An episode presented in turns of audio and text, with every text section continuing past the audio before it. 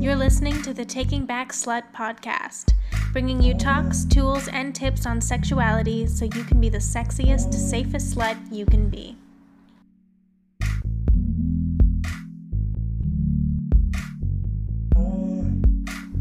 In this episode, I chat with my friend Micah Lalainen, who is a artist and director in the Vancouver theater scene. And we talk about a mishmash of different things, but one of the interesting topics that we're going to cover is consent in the theater world, uh, which hasn't really been addressed until recently. Uh, and I think it's a really cool topic and definitely something worth exploring. So I hope you enjoyed this interview with Micah. Okay, so I have my second guest ever here today, which I'm excited about because guests make my life so much more easy. And I am actually really glad that I'm sitting down and talking to this person because we have not really connected on like a deeper level in any way. So this is going to be a really nice little deep dive for us. But I have my friend Micah here. Um, I think that we actually met because oh because you were sleeping with my roommate. I was. Yeah. That is how we met. We, we were both in like the, the theater community as well but you that's how we like officially met each other. Yeah i think i met you in your house. Yes yes. Pre or post something. Yeah. So do you want to introduce yourself a little bit? Tell tell the world what you do what you're interested in what your kinks are sure. Uh, my name is Micah. I make theater. Most of the time, I work as a theater director and playwright. And um, let's see, about me and what my kinks are. You don't have to say what your kinks are. That was more of a joke. But hey, whatever, whatever you want to dive into. yeah. Uh, well, I live here in Vancouver as well, and um, I'm really interested in more sex positive content being out there. So I was very excited about Jen's podcast, and I'm really happy to be here. Yay! Fun. Um, so, what, are you working on anything right now? I just started working on a show. Nice. Um, it's called The Most Massive Woman Wins. And it's a show that's going to be presented at the Cultch this fall about uh, how we objectify women's bodies oh, and wow. how um, our culture is very fat phobic and sort of what comes with those ideas of like body shaming and having to be this perfect image of what a woman is. Yeah, totally. That's like something I think that we all struggle with regardless, but especially like people who would consider themselves in like the fat community. And that's like something that I think that like needs to be touched on more. Because I like personally I know that I deal with like fat phobia things myself especially things that were given to me by my family and my parents. There's like thoughts that I have that run through my head that are like oh that's totally shaming. And usually it's towards myself and not others because for some reason I can see the beauty in other people's bodies before my own but it's definitely something I work on on a daily basis yeah, and I think that's really prevalent too. Um, there are a lot of statistics that show that, like, the research that we've done into things like eating disorders and fat phobia have been mostly conducted on men up until like the last 10, yeah, 20 years. Course. And women's experiences are completely different. And even like as far back as elementary school, you see girls like usually 40 to 60% of girls have thought that like they're too fat mm-hmm. or that their body is not good in some way and yeah. everybody's body is good just the way it is. Mm-hmm. Um, so it's a very interesting piece of theater in that it's dissecting that and it's not specifically about fat bodies or thin bodies it's about all bodies right yeah yeah yeah because there's a lot of like women who are shamed in the opposite direction as well. It doesn't really matter what you look like or how you identify, you will probably be shamed for it at some point in your life. Or shame yourself for it. Absolutely. Yeah. That's like the biggest issue is that we're all very self-shaming. It's so hard, especially if you were raised female to kind of find that like that self-love for your physical appearance, I'd say, because there's I don't know. I think, especially from like when we were kids, like everything's been photoshopped since like, Mm-hmm.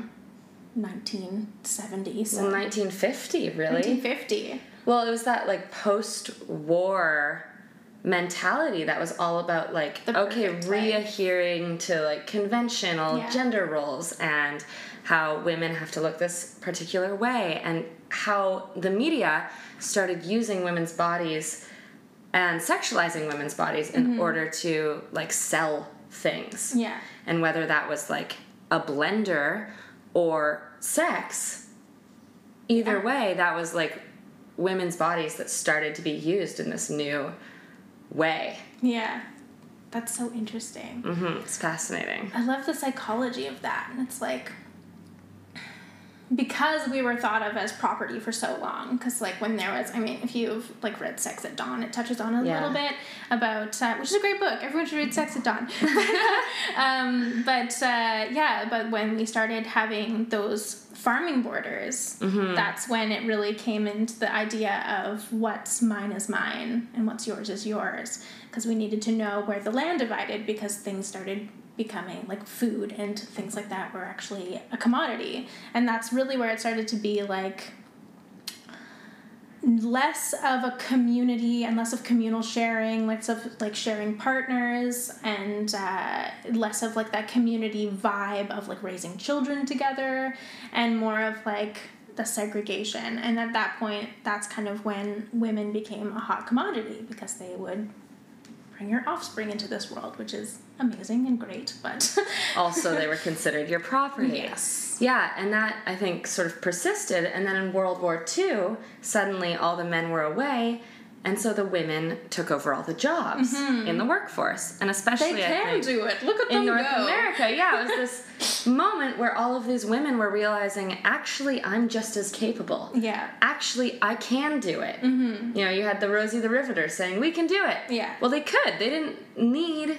men to do those jobs. Mm-hmm. So, I think like following World War II, there was this really big push of, okay, you did it. You can do it, but your real place is in the kitchen now back to what your doing real before. place is in the home. Yeah. And I don't think it was until that like first wave of feminism in the f- 60s that that started to be pushed back on at all. Mm-hmm. Yeah. And of course, like the effects, the ripples from that are still seen now. Absolutely. But there's also this major, well, obviously, the, the political climate as it is right now, uh, especially in the States, Yeah. there is a pushback for that, like, traditional home again. Um, people like, uh, oh, shoot, what's his name? I, I hate this guy. He's Canadian, used to teach at U of T, uh, and, oh, shoot. what- Oh, I know who you're talking about. I don't read any of his Jordan stuff Peterson. because he's horrible. He's horrible. He's horrible. And like yeah, I, but there's actually a lot of people who absolutely love his stuff because he's it's not all. It's very he's a very intelligent person. Like one of the smartest men I've ever seen talk when I've watched some of his videos.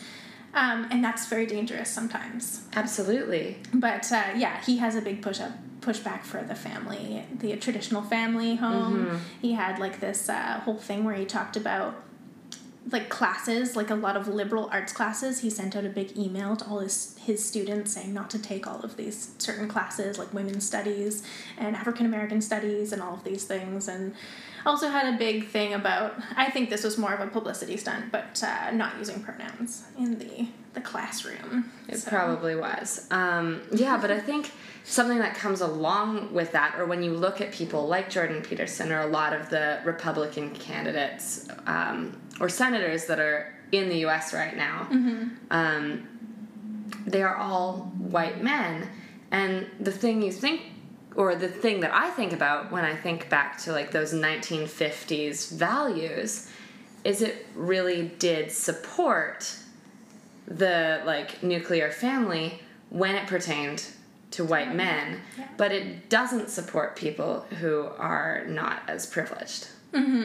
Yeah, absolutely. Because that was like a whole other way to continue slavery in a very sneaky way and keep the kind of white man at the top of the food chain. Yeah. But uh, yeah, and I think that that's there's like a call for that because I think it's a big fear grasp. They are kind of losing their power at this point. It's it's scary, and like we lived through the time of loss of power. Like women didn't have a ton of power. That like African American community community didn't have a ton of power, and now these white men are feeling the same uh, feelings of maybe that A they're loss. going to topple from from the top, and that's a scary time for them which I guess I would. I mean, I don't, you know, understand, but I understand where that fear is coming from because it's a fear of change and it's the fear of their comfort being lost Yeah. in the life that they've been living. Yes, that's true. But also, your time is over. yeah, no, I'm definitely not saying It's that time to share. they need a pat on the head and, and a warm cookie or anything. But yes, that's like that's where that's coming from. It's like there is a lot of pushback now from all different walks of life, like from the queer community and from like women and from African Americans and from everybody, and we're all kind of like, enough is enough at this point. I mean, we've been saying that for a long ass time, but there's mm-hmm. like angrier voices in the crowd now, which I think is and voices that are starting to be heard. Mm-hmm. Whereas, like, in exactly the 1950s. change is happening, Yeah. which is exciting and good. Very good. So, working in theater, do you find that like any of these elements are creating change in that world? Just because I know that theater is kind of steeped in a bit more of tradition. Like I know personally, my experience in Vancouver theater is like the same shows run every year, and the same people are going to be in them, and it's this very like traditional. Probably because there's a lot of like older community that goes to mm-hmm. theater, and that's your main patronage. Yeah, so the main patronage in theater, one of the other things I do is I work in a box office. Okay. So I, I talk to everyone who buys tickets. Yeah. And the majority of people who subscribe to theaters are older women, Okay. older white women. Right. Um, so yeah, there is a lot of call for these more traditional, known shows. People like the fun musical because it's entertainment. It's not necessarily political. It doesn't make you think. But at the same time, theaters like the Cultch, for instance, it is a large institution, but it's starting to bring in, you know, things that make you think and things that start to push those boundaries. So instead of just having the shows that we've known and loved forever, and now we're starting to question the validity of, Right, we yeah. we have you know like the Gateway Theater will do their Christmas musical, but they also uh, have started the Pacific Festival, which is shows that are all in, I think, Cantonese and Mandarin, um, that caters to like the growing Chinese population in Richmond. So it's starting to like also have diverse voices, which is really neat. And the Yeah. plays that they're programming in their season, like this year, the Gateway. I'm just plugging the Gateway right now, but they have like a season of all female directors Amazing. which is really cool. And I think like you can see that in a lot of the institutions here. Um, not all of them, but hopefully they're all starting to make these changes that are like slow but sure. Yeah. I'd say that like in the work that I've worked on, and I do a lot more sort of independent theater. Yes. Um, but you are starting to see changes in that, um, like the casting, for ins- instance, you won't necessarily see like these two leads have to be played by a man and a woman. Right. There'll be people who do cross casting or gender fluid casting, and one of the things that I've recently done is taken some training in intimacy direction Oh yeah. So, that's very interesting. working field. to make people feel comfortable when there are scenes of violence or scenes of a sexual nature. Mm-hmm. Working to make sure that there's consent in the workplace. Yeah. Which seems like the first thing you would do, but in theater, often it gets Mm-hmm. overlooked in a way because you are working really intimately with one another. Um, even if it's not, even if you're not playing like romantic leads, you're still working in this very intimate and emotional environment where you're very like bare because you are having to like use your own experiences and your own emotions to create this piece of theater this like magical thing that we do. It's very ephemeral, but it's also like really taking from our own experiences. So how do we make that a safe environment? Because the safer we feel, the more risk we're gonna take. Absolutely. And I think that that it's really interesting that that's something that wasn't addressed for so long, but it really wasn't. I'd say that like I mean, I in my limited experience of being in theater, I'd say that like a lot of the time you just kind of jump into those scenes without any consideration for the other person or what they're Yeah. and especially when they're bringing their own moments to the table, their own real moments that that could be something very triggering in that as well. And I think it's a really challenging position we put actors in in those situations too, because there's a power dynamic at play. Mm-hmm. If this is your director saying, "Yeah, just kiss," Yeah, absolutely. you know, that's something that you feel you're obliged to do. Even if you haven't had a conversation with that other actor, you don't know if they're comfortable. Maybe you're not comfortable. Maybe you don't know what's going to happen to your hands, and you really want to say, Don't put your hands on my neck. You know, Yeah, like, yeah. it's okay for us to do this kiss. Your hands have to be on my torso or my butt. Yeah. I don't want any hands near my face. Yeah. You know, we need to have the chance to communicate those things. Totally. And then it, I think it gets even like more sensitive when you're in a school environment. Mm-hmm. Like I don't know if you remember when you were in theater school, but I have witnessed experiences where the teacher, your teacher just says, "Okay, now let's do this rape scene." Yeah. or something. And they just want you to jump in. Or like mid improvisation, your teacher will just yell out, you know, like, now grab their butt, yeah. you know, and that's something that you feel like you have Pressure to, do. Yeah. And that's coming from someone who is not only in a position of power, but also in charge of your grades and, And your someone success. that you probably respect too. Mhm. So you think that what they're telling you to do is probably the right thing that you should do. Yeah, so I think there's a lot tied up in how we approach intimacy in theater that needs to change, and it was really, really cool to sort of delve into that. Totally. Yeah, I think that's like such an interesting thing, and I can't believe it's taken this long because I've just heard about these classes kind of cropping up recently. Um, but yeah, we've been doing this for so long, but you even hear about stories like that from like in the in like the Hollywood realm, like Oh, people just sure. like it's just the way that it is. It's like you just jump in, you you take things by the reins, and you don't complain too much. know, that's that seems to have been the tradition for eons for that since theater has been created and we're just finally talking about these boundaries Yeah, and even in situations that we had before where everyone was like consenting and felt comfortable, there are so many things, like we call them. Have you ever heard of a showmance? yes have you ever had a I showmance? have. yes right. So you're in this like very emotionally charged environment Mm-hmm. where you're having to do these romantic things with people, and that like that gets your adrenaline going, right? Yes. And it creates this like false attachment attachment Mm-hmm. that then you know like sometimes real relationships grow out of showmances but Mm-hmm. you get put in this place where you're actually like incapable of determining what is real and what is absolutely theater what is Yeah. pretend and that's kind of like that old thing where they say like if you want someone to fall in love with you you do something like adrenaline pumping with them like you like go skydiving or like your first date is like go on a really fast car ride or something to like create that attachment apparently that's a thing Go in a really fast I, car I like I can't remember what it was. I No, like read something I've heard this, too. about like a guy who took his first date on a rickshaw ride or something, and then they got married, or it was like a cute like fifties couple or something. anyway. But yeah, that's like the thing. If you create that Yeah. adrenaline, then you you have that attachment because you overcame something together. right and i think people say that too if you're having like monotony in your relationship Yeah, to do things up. that are Yeah. new and thrilling Mhm, right? totally. So people will often say like, "Oh, go do something like go to a theme park together or like try bondage." Yeah. Or do something that's going to terrify you, but in a sexy way.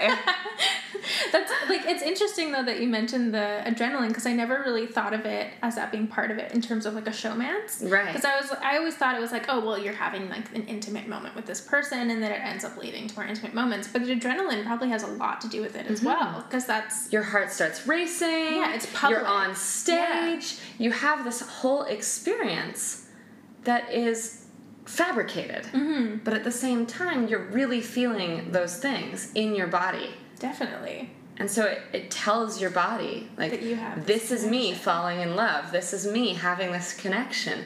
This is me, and my heart is racing, and, you know, I'm kissing this person every night. Yeah. And that, that, like, history in your body starts to create something, which is why I think you see a lot of people who start dating during shows, and then, like, a month later, they'll Mm-hmm. Be like, what was I thinking? we need to do another show together. Keep this going. Oh my god. Quick, who's doing cabaret? Just constantly jumping into the sexiest shows possible to keep the dream alive. no, that's super interesting. Um, yeah, I'm really glad that you're doing that work in that space too. I think it's like a really important thing that needs to be addressed. Yeah, I want to keep doing it. I think um, there's still like a lot for me to learn, and of I'm course. very and it's, excited It's, to. as like, far as I know, it's quite new. Like the Yeah. idea of this training. Um, well, IDI, Intimacy Directors International, you can look them up if you want. They've been around for I think like five years. Five. That's So, so, it is pretty short. new, yeah.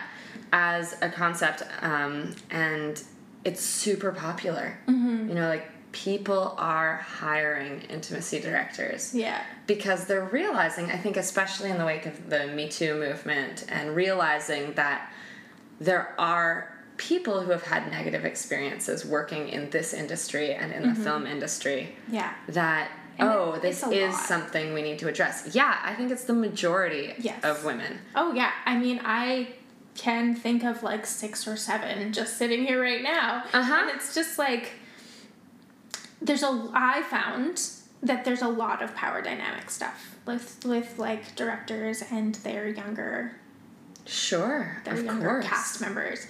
Um, but yeah, that's and that's like now being brought to the surface. I know there's a lot of people who are doing like call out stuff, big like Me Too posts and stuff, and that's I'm sure scary for the industry, uh, for the people who are at the top. Hopefully, it is exciting and a good revelation type thing for those people, but I know that there's probably a lot of people who are feeling a, a little bit of fear that they're Yeah. going to get called out. I think they Um, realize, or I'm gonna make a generalization here, but I think a lot of the like bigger companies in the media, um, who have like responded publicly, Mm-hmm. Have been saying like this is really great. Yeah. We need to work in a safe space. We need that environment. But I think behind closed doors there is a lot of like trepidation in that like is this going to be the end of my career and i think that's both sides i think the like people Absolutely. who have the power are feeling this way but i also Mm-hmm. think that there are a lot of people who don't want to say their experience who Oh, don't yeah. want to share that Of course. because because of such this like this power dynamic at play Yeah, you might never work again if Yeah. you call out the wrong person. you'll never work with this company you'll never work with these people Yeah, but I think that's also the feeling you're having at the time during the thing that happens. Like you don't know, mm-hmm. like is is making out with this person going to get me a role in a thing, or it's like is letting this happen going to like further my career or whatever it's going to be, and that's. I mean, the fact that maybe they're feeling the same thing now on the other side of it this may be a good thing for them. and I think like even in the rehearsal hall, having someone there who's specifically in charge of Mm-hmm. the intimacy yeah. allows people to say, actually, I'm not feeling comfortable with this right now. Yeah. And for that not to be punished. Yes. Yeah, and how do you like how do you get through that? Because at the end of the day, like yes, you are there, but there's also like the directors, Right. And, like how do you make sure that people are comfortable enough to actually speak up and say something? Because I don't know, like even if I had like an intimacy director there, would I still be comfortable saying I'm uncomfortable in front of someone who might hire me again later? I mean, hopefully, because if there's something, and like I'm speaking as a director and also someone who's like started learning about intimacy Sure. direction, but like hopefully, if there's something that must happen in the show in order to forward the plot, like this person must take off their clothes, Sure.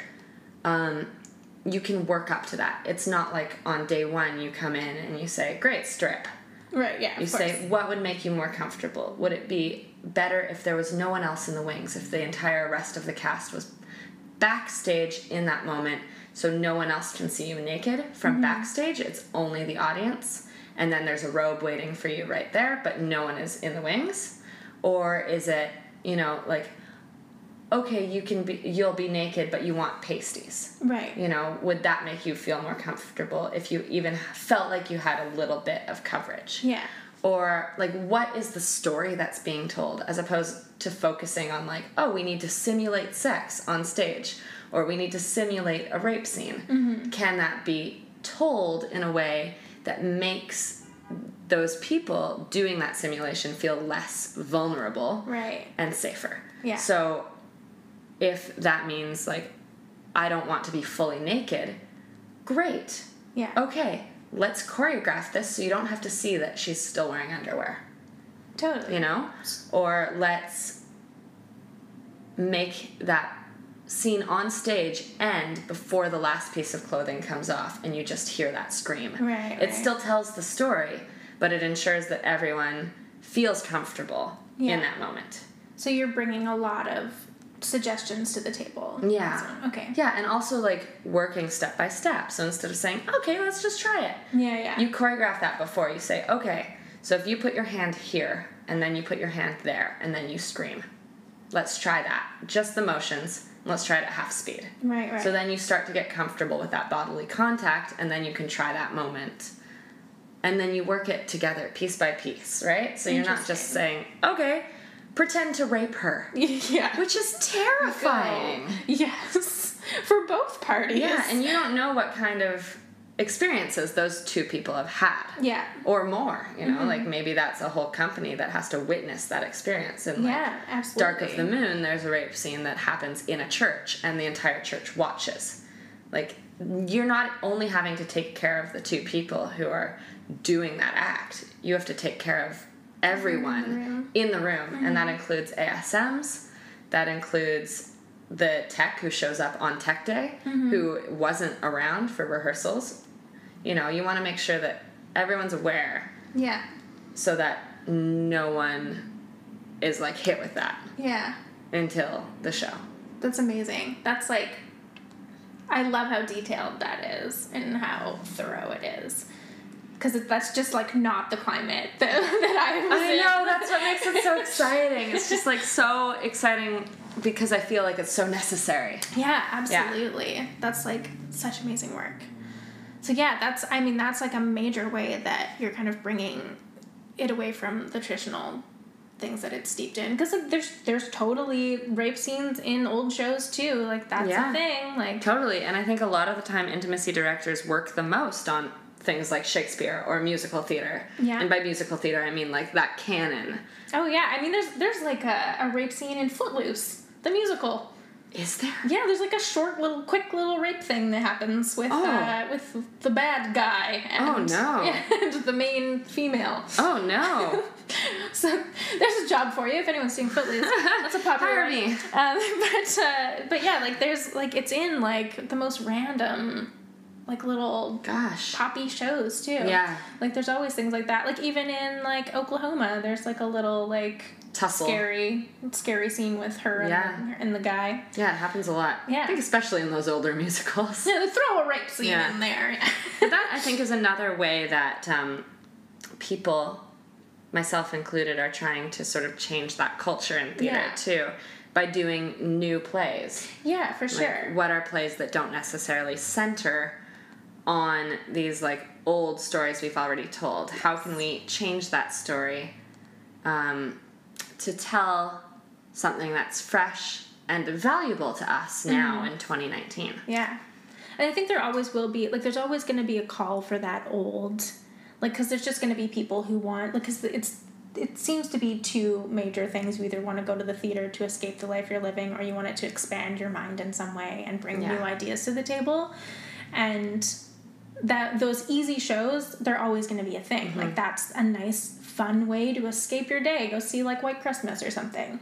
But those th- that theater that like actually moves you that brings new ideas to the table that's been like that was originally why theater was created right? Yeah, to make you think. The Greeks created it. yeah Um, and it was always like the lawyers who performed the theater, and Yeah. it was to bring up these big questions we have in Mm-hmm. the world, in our like collective consciousness, and say, you know, what do we do in this situation? yeah And that I think is why I do theater. yeah i mean that's why i think that most of us are drawn to theater because it's it stirred ideas in us whether or not it was through an old work that we had never seen before when we were like young or whether it's through like very innovative new works um, so you you have a little bit of like an unconventional relationship style Um, you're in the non-monogamy much like myself yeah, Yeah? I suppose so. Do you- Although I feel like more and more people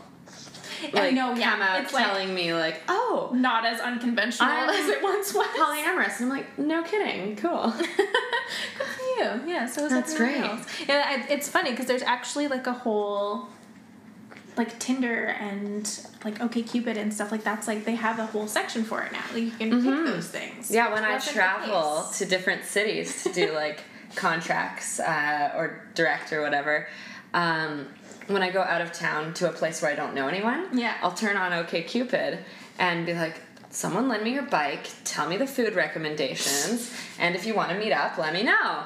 And I'll send it to like just non monogamous people, and there are usually like a fair number of people. Oh really? Yeah, I mean, That will just give you recos and stuff. That's Yeah. so, that's such a smart idea. When I went to LA the last time, someone lent me their bicycle. I got some great food recommendations. I met up with someone and played board games.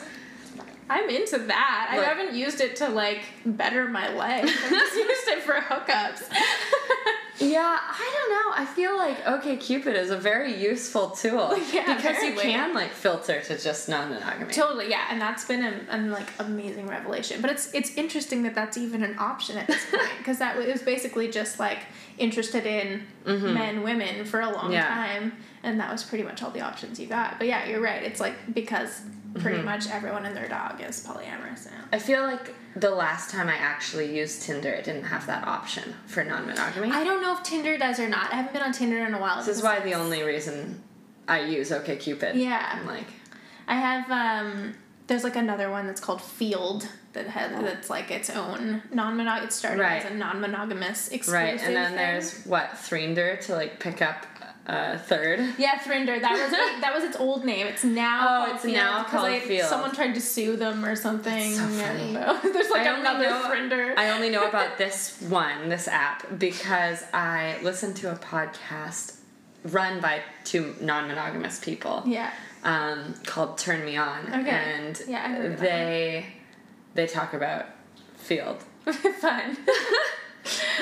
yeah, that's like where we like me and my husband actually started dating people was through that app. But uh, yeah, when we weren't like trying to get with our friends, I think that's like the weird baby legs of like having threesomes is like oh let's hook up with our friends. Not like always the best idea. Yeah, which of our friends do we both think are attractive? and might be open to this.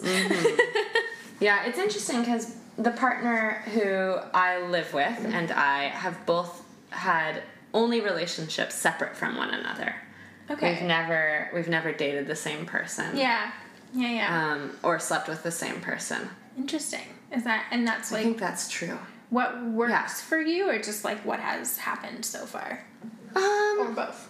I think just a little bit of A, a little bit of B. I think um, we both came into the relationship that we're in right now already having been non-monogamous Right. and like knowing that we would That's not return to monogamy. Yes. Um, I'd been non-monogamous since like 2011. Mm-hmm. Um, I like had a little penny drop moment in university and was like, It happens. oh, right.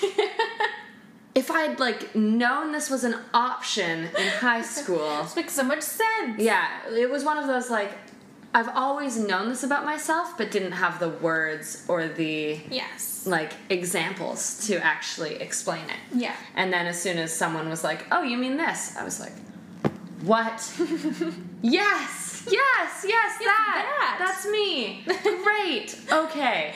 And Yeah. promptly was like, monogamy, no more. Yes, and then you get really uppity about it for about a couple months, and then I think I was just like fascinated. I just, uh, my friends from high school and I all had a blog that we used to keep, and we could like share our experiences in university while we were all in different parts of Canada. Oh, cute. So it was like this cute little thing. Yeah. But mostly people would talk about like, oh, there's this boy in my musical theater class, because I went to school with a couple of people who you went to school with. okay, yeah. Um, you know, and I have a crush on him, but I don't know what to do about it. and then I was like, guys, non-monogamy is a thing. I just heard this word. It's called polyamory. This is how I've been feeling my whole life. and I feel like everyone who was on that blog at that time was just like, be careful. Yeah, dot, dot, yeah, yeah. dot. Isn't that always the case? Whereas I was just like, this is a revelation. I finally figured out who I am.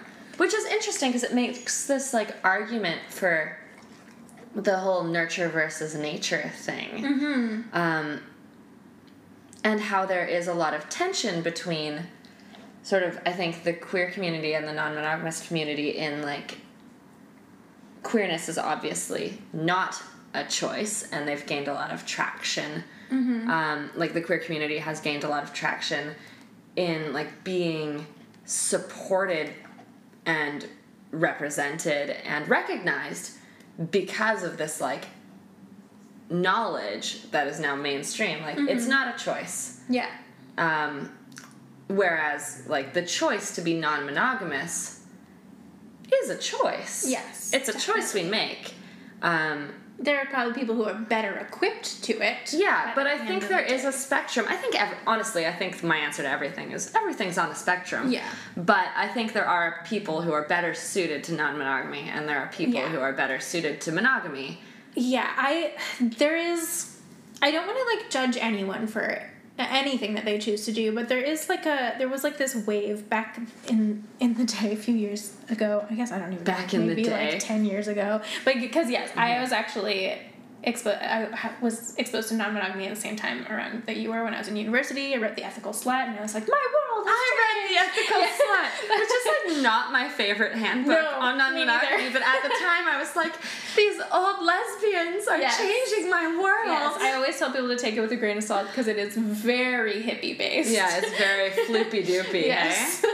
but uh, yeah, I but there's a lot of people who would like come out as mm-hmm. like non-monogamous and i kind of something about that would like irk me. And it was and that's like totally their own choice and like this was when i you know thought i was a non-monogamous guru or something. So i had more things that would bother me. I don't really care how people live their lives anymore. But I, I it was it was something there was something strange about it to me just because I thought that that wasn't really something that I needed to like expose and celebrate. Absolutely, if someone can see my life and be like that resonates with me and uh, that's something that I want to do, and if I can inspire them to do that, that's great for them. But at the same time, I just don't feel like my non monogamy needed to take up space and energy from other people who are actually coming out, especially because, like, coming out as non monogamous does not really change my life. Like, No. maybe my parents might be like, oh, oh, but at the end of the Or day. like your exes would be like, hey. Yeah, right. Yeah, yeah. I'm gonna start getting those late night DMs. But like, other than that, like I, I didn't have to struggle because of No. that. There was no like, no one like I've received maybe a couple like nasty messages from random people on on OkCupid Yeah. who like call me a whore or something. But at the end of the day, I don't like. No one sees me as non-monogamous when I walk down the street. No one like Yeah. calls me out or wants to destroy me because of it. I've Most had- people are just curious or Yeah. say that would never work. Yeah. Oh, I could never do I that. I could never do that. I've had pretty similar experience in that like I've also never felt the need to like come out. yeah.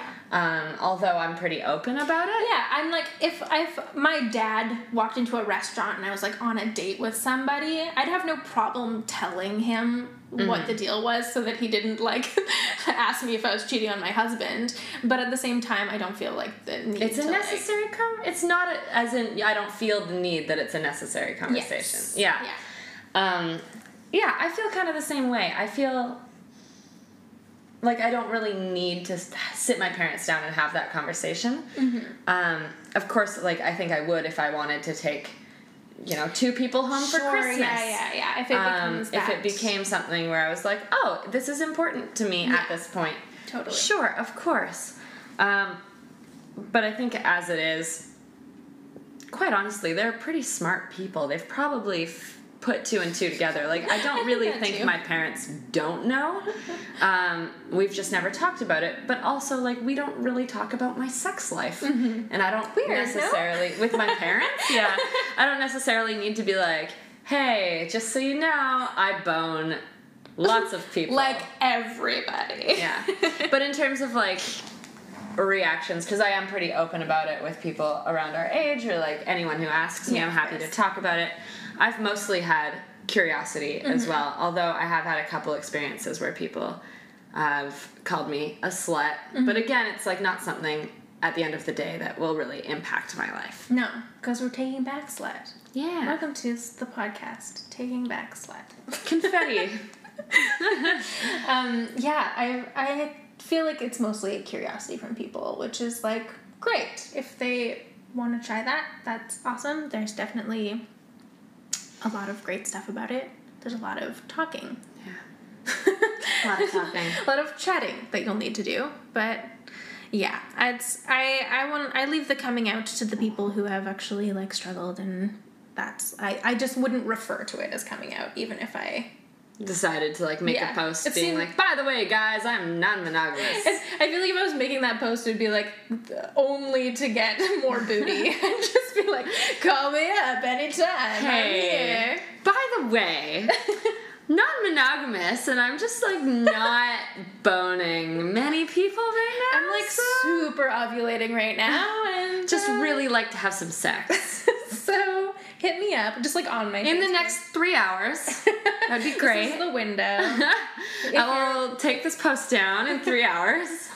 This is a map of the vicinity in which I am willing to travel for sex today.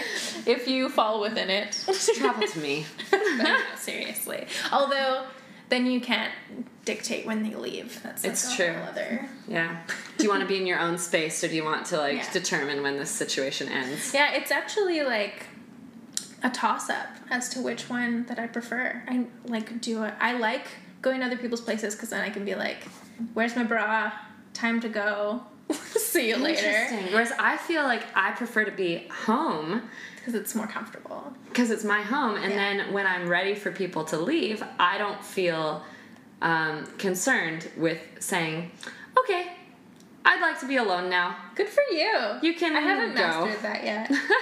I think I'm really direct in that, like, I feel pretty comfortable saying stating my needs. Yeah, I mean, I wouldn't be offended. and like most of the to me. times my needs aren't offensive like Yeah. if i'm saying it's time for you to go you've probably already realized that Yes. Yeah, I mean, some people don't. Yeah Sometimes it's hard to read that body language. yeah but also I, I feel like i am one of those people who only wants to bone people who i think are actually cool humans Yeah. Yeah. right. Yeah. so hopefully i wouldn't immediately need them to leave it would be one of those things where i'd be like okay either i have to get to something or i'm done Right, now yeah. and you must go like you're not reading the signs This has completed. Thank yes you must away you. I like that. No, I I like feel like I have too much like perpetual host in my blood. I always just Mm. am like like someone could come to my house and just live here. oh no Yeah, if you don't leave after this podcast, I Great. would never ask you not to leave. Well, this couch is really big, Yeah, so I'll nice just make that my domain. Perfect. There's a dog. there is a very sleepy dog here with us. Feel right pretty now. good about that. Perfect. Welcome home then. Thank you. Great. Awesome. Well, this has been lovely. Um, I feel like we've had a really nice chat. Yeah, this has been good. I really liked the the touch upon. Like, I didn't know that you did the um, intimacy directing. That's really cool. I'm very into that. Uh, I know like a someone that we both know um, Michael Kovac did a little bit at that as well, and he was talking to me about Mm-hmm. it, and that was like very interesting to me. If that had been a job when I was coming out of school, that's probably what I would have gotten into. Still it's good. not too late. I know. Yeah. Yeah, I could I feel like there are always like 17 jobs I want to do. I know, I know. I'm pretty, I'm pretty happy with this one, but yeah, that does mesh a love of theater and uh, boundaries that Yeah. and consent that I love so much. Yeah, I think just bringing consent culture into theater is so exciting, and I love it too. I'm Yeah. really excited to do more. yeah, that. That's awesome. Cool. Well, it was lovely chatting with you. Thank you so much for having me. Thank this was such a nice on. Experience. Yeah, I know. Considering we've like never had a full conversation before, this I'm sure we have, but they've all been like quite Like, light. yeah, like light, Yeah. like short and sweet, but this is like a nice little deep dive. That's cool. Yeah. Yeah. Fun little Thank you so dive. much for being on, Micah.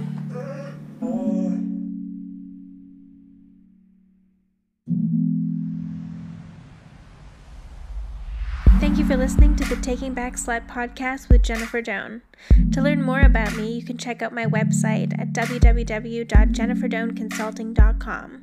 Or for sex rants, politics, and unapologetic nudes, you can check me out on Instagram at J E N N underscore D O A N.